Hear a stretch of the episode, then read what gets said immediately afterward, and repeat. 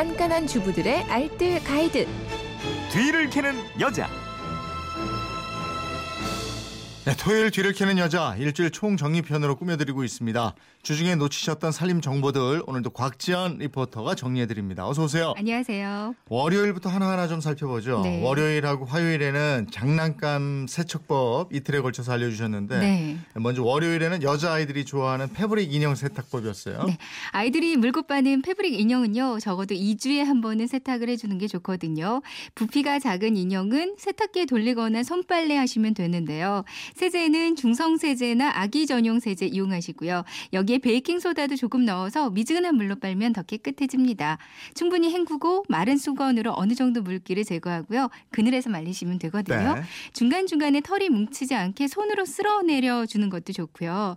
또 건전지가 들어가거나 물빨래가 불가능한 인형이라면 굵은 소금이나 베이킹 소다를 이용하시면 되는데요. 네. 비닐 봉투나 지퍼백에 인형 넣고요. 굵은 소금 한 스푼 아니면 베이킹 소다 한 스푼 넣고 잘 묶어서 막 흔들어 주세요. 네. 그리고 나서 가루를 탁탁 털면 먼지도 함께 털려 나오는데 햇빛에 바짝 말려서 일광 소독을 해줍니다. 네. 대형 인형들은 봉제 부분을 터서 솜을 큰 봉투에 일일이 꺼내고요. 겉에 인형만 세탁기에 돌리거나 손빨래 해주시고요. 잘 말려서 다시 솜을 빵빵하게 넣어주면 정말 속이 시원할 정도로 인형이 깨끗해지거든요.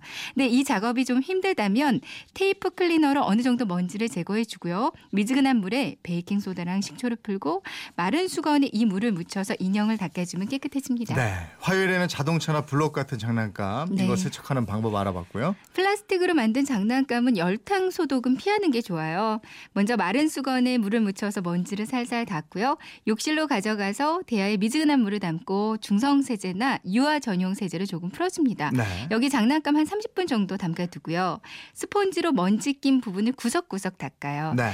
또 플라스틱으로 만든 작은 블럭들은 스폰지 대신에 칫솔 이용해서 닦아주면 구석구석 깨끗해지고요. 네. 샤워기를 틀어서 여러 번 깨끗한 물로 헹구고 채반 같은 데 꺼내서 자연 건조를 시킵니다. 네. 또 고무로 된 장난감은 플라스틱 장난감이랑 같은 방법으로 세탁을 해주시면 세척해 주시면 되거든요. 네. 다만 고무 내부 쪽에 습기가 많이 남아 있을 수 있으니까 충분히 말려 주셔야 되고요. 원목 장난감 같은 경우는 물 세탁은 물 세척은 금물이에요. 마른 수건에 제균 스프레이나 소독용 알코올을 살짝 묻혀서 닦고요. 그늘에서 말려 주시면 됩니다.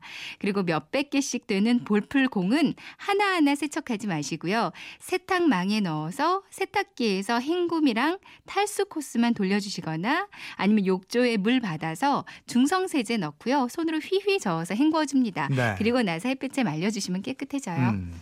수요일에는 애들 체험 학습으로도 좋은 네. 대파 말이에요. 이 대파 집에서 손쉽게 키우는 방법 알아봤죠? 네. 먼저 싱싱하고 흙이 묻어 있는 뿌리째 있는 대파를 사세요. 또 씻지 않고 대파의 뿌리 부분을 잘라주는데 뿌리부터 4에서 5cm 정도 남기고 자르시면 되고요. 윗부분은 냉동실이나 냉장실에서 보관해서 얼른 드시면 됩니다. 이제 아랫부분을 심어주면 되는 건데 집에 빈 화분이 있다면 화분에 심어주시고요.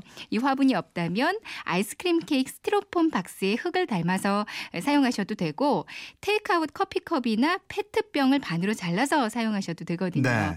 뿌리 부분이 깊숙이 잠길 만큼 심어주고요. 물은 간간히 주시면 되고요. 햇볕이나 그늘 다 괜찮습니다. 그럼 하루만 지나도 싹이 나기 시작하고요. 2주 정도가 되면 처음 사왔을 때처럼 길게 자라 있거든요. 네. 하지만 영양 성분에 좀 한계가 있는 만큼 음. 두세 번 정도만 키워서 먹는 게 좋습니다. 만약에 흙에 심는 게 좀 번거롭다면 그릇에 물 넣고 수경 재배도 가능하거든요. 네. 줄기 부분이 썩을 수 있으니까 뿌리 부분만 물에 닿게 담가 두시면 돼요. 네. 목요일에는 무궁무진한 지퍼백 활용법이었어요. 네, 먼저 보관하고 정리하는데 활용하시면 참 좋거든요. 사무실에서 클립이나 집게 같은 사무용품들 보관할 때, 또 명함이나 영수증처럼 장이 작은 종이들 정리하기도 좋고요. 퍼즐 조각들 따로 분리해서 지퍼백에 담아서 보관하면 잃어버리지 않고 좋습니다. 네. 약을 종류별로 아니면 가족별로 분리해 놓으면 찹 섞기가 쉽고요. 이름까지 적어 놓으면 잘못 복용할 위험도 많이 적어지고요. 또 음식물 보관해서 정리하기도 좋은데요. 볶음밥이나 된장찌개처럼 자주 해 먹는 요리는 야채들을 미리 손질해 두면 편하고요. 마늘 다진 거 지퍼백에 넣어서 얼려 먹으면 좋고요. 또 생선이나 고기 아니면 떡도 지퍼백에 소분해 넣으면 좋습니다. 네. 다른 활용으로는 부침개 해 먹을 때 밀가루랑 내용물을 넣고 막 흔들어 주면 손에 밀가루 묻히지 않고 골고루 옷이 입혀 지고요. 케이크나 초콜릿 만들 때 짤 주머니로도 훌륭해요. 음. 또 지퍼백에 그 애들 실내화 넣고요. 세제 조금이랑 베이킹 소다, 과탄산 소다랑 미지근한 물 넣고 담가두면 찌든 때가 쉽게 벗겨지고요. 스폰지에 물을 충분히 묻혀서 지퍼백에 담아서 얼려놓으면 훌륭한 아이스팩도 됩니다. 네. 금요일에는 피부에 직접 닿는 수건 관리법 알아봤죠? 네, 계절이 바뀔 때마다 피부가 민감해지는 분들 많으신데요. 피부에 매일 닿는 수건 좀 잘 관리를 해주셔야 합니다. 다른 옷들과 함께 섞어서 세탁하시면 안 좋고요. 수건만 따로 모아서 세탁해야 위생적이에요. 또 미지근한 물로 단독 세탁을 해주시는데 수건은 오리 밖으로 나오게끔 가공이 돼 있기 때문에 세제 찌꺼기가 남을 확률이 아주 높거든요. 네. 그러니까 충분히 좀 여러 번 헹궈주시는 게 좋습니다. 섬유유연제는 사용 안 하는 게 좋고요. 식초를 살짝 넣으면 음. 되고요. 너무 높은 열을 가하면 면이 또 쉽게 상하니까 너무 자주 삶지 마시고요.